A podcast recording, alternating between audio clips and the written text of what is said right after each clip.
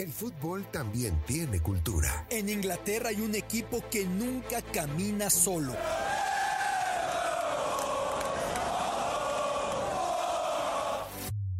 En Argentina se vive el fútbol con una pasión única. En Brasil se juega con ritmo, con jinga, algo tomado de la capoeira. En México lo disfrutamos con nuestro muy particular folclore.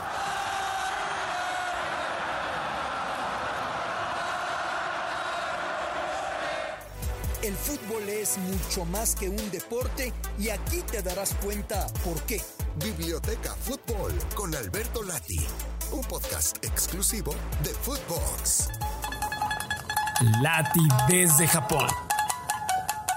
Biblioteca Fútbol y un viaje a la antigua Grecia y un viaje a la antigua Olimpia.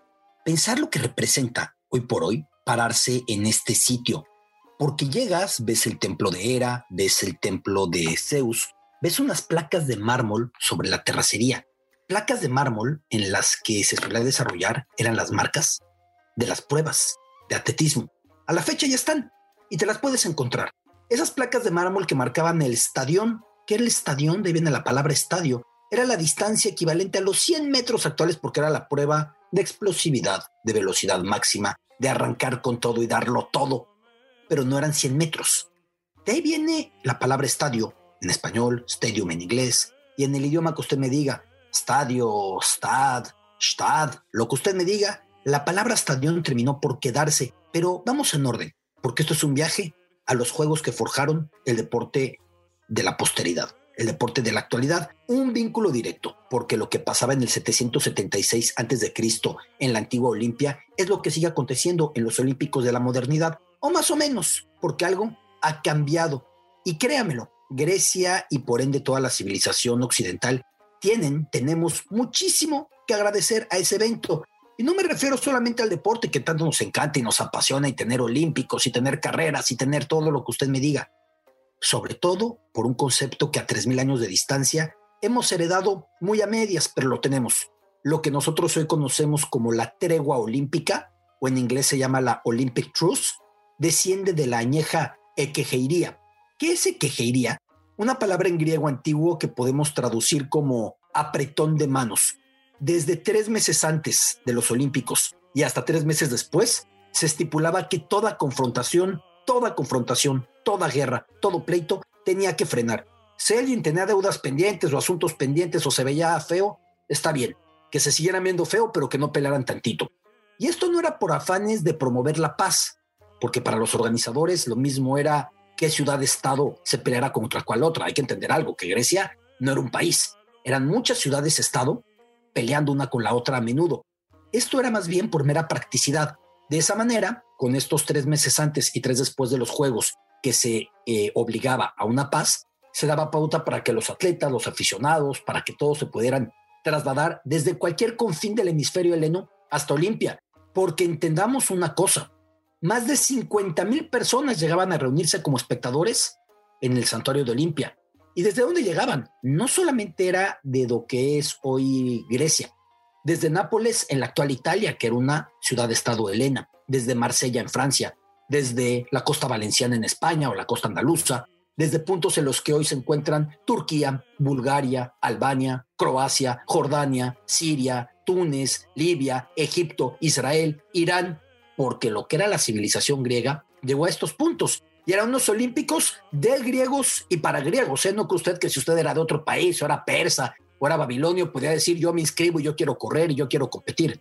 De ninguna manera solamente podían participar gente de la civilización helena.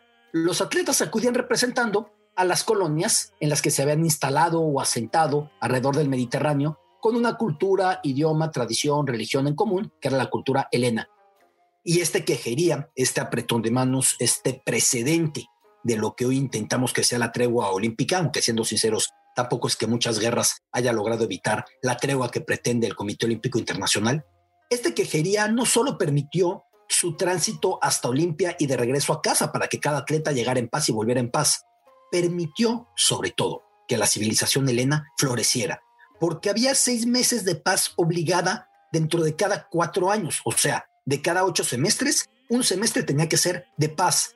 Y eso dio pauta para que floreciera la filosofía, la medicina, el arte, la arquitectura, todo entró en auge gracias a esta quejería. ¿Qué tiene que ver, ustedes me van a decir? Tiene que ver mucho, porque si tú al menos tienes seis meses de cada cuatro años de garantía absoluta de que nadie te va a atacar, de que no tienes que vivir fortificándote, de que no tienes que estar viendo quién llega, quién te invade, quién no te invade, con quién te haces una alianza, con quién no.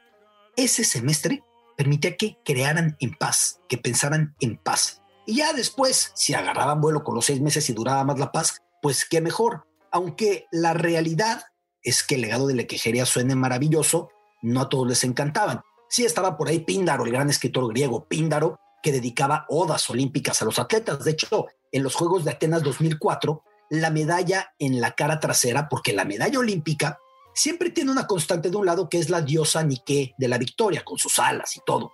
Pero al otro lado suele improvisarse algo del país anfitrión. En el caso de Atenas 2004, aparecía una oda de Píndaro a un atleta olímpico. Imagínense ustedes. Bueno, Píndaro les dedicaba muchísimas odas. Pindaro les dedicaba muchísimos versos, aunque a algunos intelectuales no les encantaba esto. Por ejemplo, hay alguna frase de Eurípides del poeta diciendo, no hay nada peor que la raza de los atletas. Así se ponía, así de rudo. ¿Y qué tan relevante fue esa equigería? El historiador Tucídides narra que los atletas espartanos fueron excluidos de unos juegos por haber atacado Esparta a la ciudad de Lepreón en época de obligada paz, o sea, era respetar esa tregua olímpica o no podían acudir, no era opcional. No es como ahora que se dice conminamos y les insistimos y esperamos que respeten. Si se notaba que cualquier ciudad-estado, cualquier colonia helena en el Mediterráneo atacaba a otra, en ese momento, tres meses antes o hasta tres después de los Juegos, estaba eliminada, estaba suspendida esa eh, ciudad-estado de participar con sus atletas y créanmelo, les molestaba mucho. Ahora, hay algo muy curioso como pasaba con nuestro juego de pelota mesoamericano, pensemos en el Popol Vuh y los relatos del partido de los gemelos Junapú y de Ishbalanque contra los señores de Xibalbá. De idéntica forma, los olímpicos de la antigüedad estaban vinculados directamente con la mitología, con la cosmogonía, con el inicio de los tiempos. Se veía en ese deporte el surgimiento de toda una tradición, de toda una filosofía, de toda una manera de vivir.